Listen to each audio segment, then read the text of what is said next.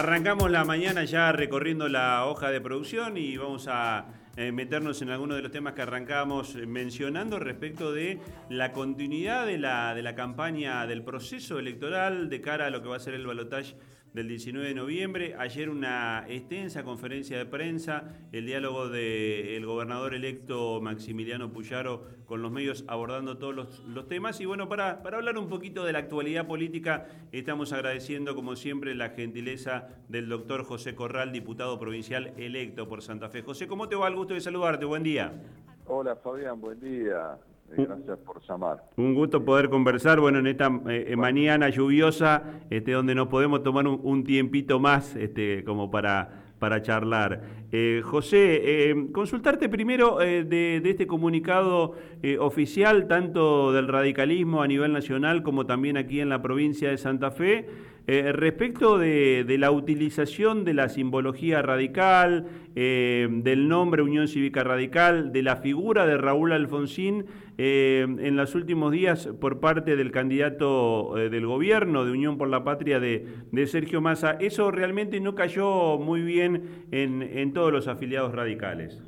Es otro robo más del kirchnerismo, que en este caso se roba los símbolos de, otro partido, ¿no? Es increíble, pero quienes estaban reunidos en un lugar muy simbólico, Fabián, porque claro, claro. el Lalín es el lugar en el que Raúl Alfonsín se reunía semanalmente durante la dictadura con los pocos radicales que se animaban a sostener una actividad política corriendo el riesgo de ir presos, ¿no? Porque la dictadura solía encarcelar a quienes a quienes se reunían, estaba suspendido el derecho de reunión y los partidos políticos.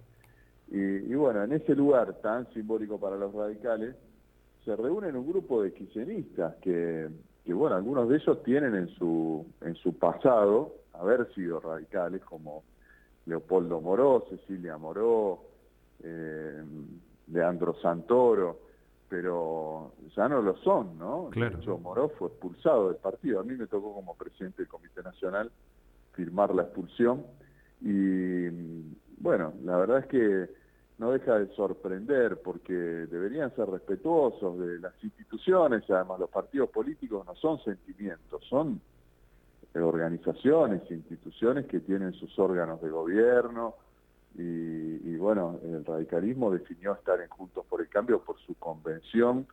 Ellos pueden no estar de acuerdo, como no está de acuerdo Ricardo Alfonsín, y pueden adherir eh, a, a, las antípodas, entiendo yo, que es el kirchnerismo, pero sin apropiarse de los símbolos y de los colores y de este, las banderas de, un partido que, además definió pocos días antes la neutralidad ¿no? respecto del balotaje y no apoyar ni a mi ley ni a más.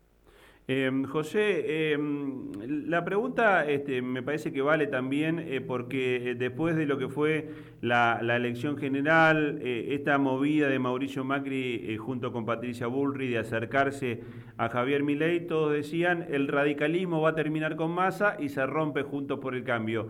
Y no pasó ninguna de estas dos cosas.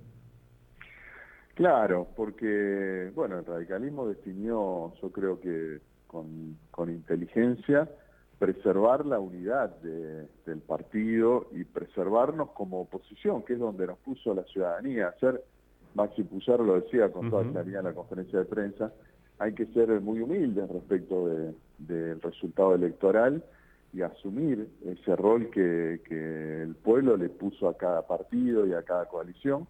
Juntos por el Cambio nos dijo, no nos convence la propuesta para que gobiernen, eh, tienen que ser oposición y nos dio una cantidad de legisladores importantes y además hay muchos eh, gobernadores que integran la fuerza de Juntos por el Cambio, como el caso de Maxi Puzarro, Rogelio Frigerio, eh, Esdero en Chaco, Gustavo Valdés en Corrientes, hay 10 provincias Jorge Macri en Ciudad de Buenos Aires, 10 estados provinciales contando la Ciudad de Buenos Aires que están gobernados por Juntos por el Cambio, por lo tanto hay que preservar ese rol porque lo que nos tiene que importar a los dirigentes políticos que debemos ver las cosas en perspectiva es el día después y el año después y la elección siguiente, ¿no?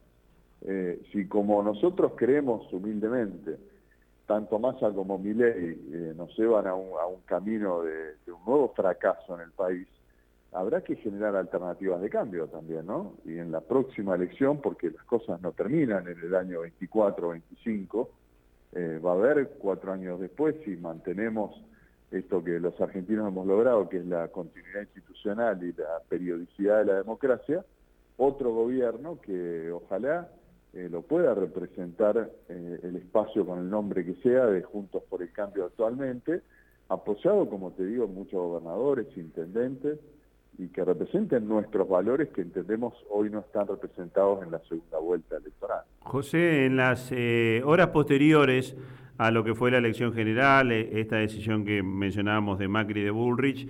Eh, conversábamos con Juan Cruz Cándido, que había representado al gobernador electo en la reunión de gobernadores de Juntos por el Cambio, tomamos contacto con Federico Pez, que es como vos otro de los vicepresidentes que tiene el radicalismo, y los dos se mostraban preocupados, más allá de lo que pasaba en el plano nacional, en el hecho de que había que preservar unidos para cambiar Santa Fe porque había una responsabilidad de gobierno. Claro, por supuesto. Por eso somos críticos de esta decisión que tomó Macri y, Patricia Burrich un poco en consulta, como una especie de hecho consumado, eh, sin haber siquiera eh, comunicado que lo iba a hacer, digamos, todos, incluso en su propio partido se enteraron por los diarios, y eso no, no está bueno. Yo entiendo que es un estilo de Macri, no es la primera vez que que lo hace, lo ha hecho con otros temas también, incluso cuando era presidente de Boca parece que este, los asambleístas se enteraban por los diarios de las cosas y después las tenían que aprobar. Pero, pero no está bueno eso, porque en democracia y mucho más en coaliciones de gobierno, porque Junto por el Cambio no es propiedad de, nadie, de ningún dirigente, es una coalición de partidos que eh, requiere que se respete, que, que haya consideración por el otro, ¿no? Así que, eh, como vos decías, el desafío que tenemos en Santa Fe, y Maxi Puyaro en este sentido tiene un, estilo totalmente diferente, eh, él ejerce su, su rol, lidera el espacio, va a ser un gran gobernador, eh, pero consulta con todos los sectores para que nadie se sienta sorprendido y se sienta que lo están llevando a los empujones, ¿no? Claro. que en democracia no es la manera, pero eh, bueno, lamentablemente eh, así son las cosas, no, no cuenta Macri con el apoyo ni siquiera del, de su propio partido, ¿no? Que, bueno, muchos dirigentes, Rogelio Frigerio, que es gobernador eh, electo, el propio Jorge Macri dijo que iba a mantener la neutralidad, así que ni siquiera su espacio más cercano lo acompaña. Eh, pero bueno, son también decisiones que toman los dirigentes y, tendrán que, hacerse cargo de esas decisiones. José, ¿cómo ves el panorama en el Congreso Nacional, digamos, con, eh, con esta eh, paridad de fuerzas, casi tercios, eh, con el, oficialismo, si se quiere, actual Unión por la Patria, con un bloque de legisladores importante de la Libertad Avanza, también de, de senadores? Ahí más que nunca, sea quien sea el presidente, va a haber que buscar consensos para ponerse de acuerdo.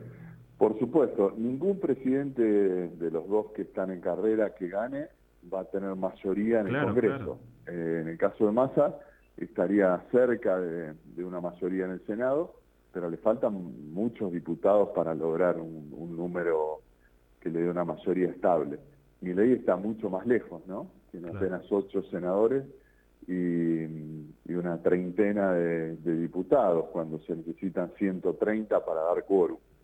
Así que se viene necesariamente un ejercicio de diálogo en el Congreso, eh, que es una oportunidad también, ¿no? Como te decía, a nosotros la, ciudadanía nos puso en ese lugar de, oposición, pero también de, oposición responsable y constructiva, ¿no? Que, defendiendo nuestros valores permita conformar las decisiones que hacen falta en las cámaras legislativas. José, sos uno de los dirigentes quizás de mayor acceso a, Maximiliano Puyaro. Ayer Puyaro confirmó que van a ser 11 ministerios, que no es que desaparezcan ministerios, sino que va a haber eh, como una suerte de reestructuración de los 13 que actualmente hay, que próximamente los va a, presentar. Yo no quiero preguntarte de nombres ni nada por el estilo, sino de, de, cuál va a ser, de cuál va a ser la estrategia, digamos, del nuevo gobierno, en qué se va a diferenciar y cuáles van a ser las áreas donde se va a poner mucho énfasis en, en los primeros días de gobierno. Bueno, respecto del gabinete, eh, lo va a anunciar el gobernador eh, electo Maxi Pizarro.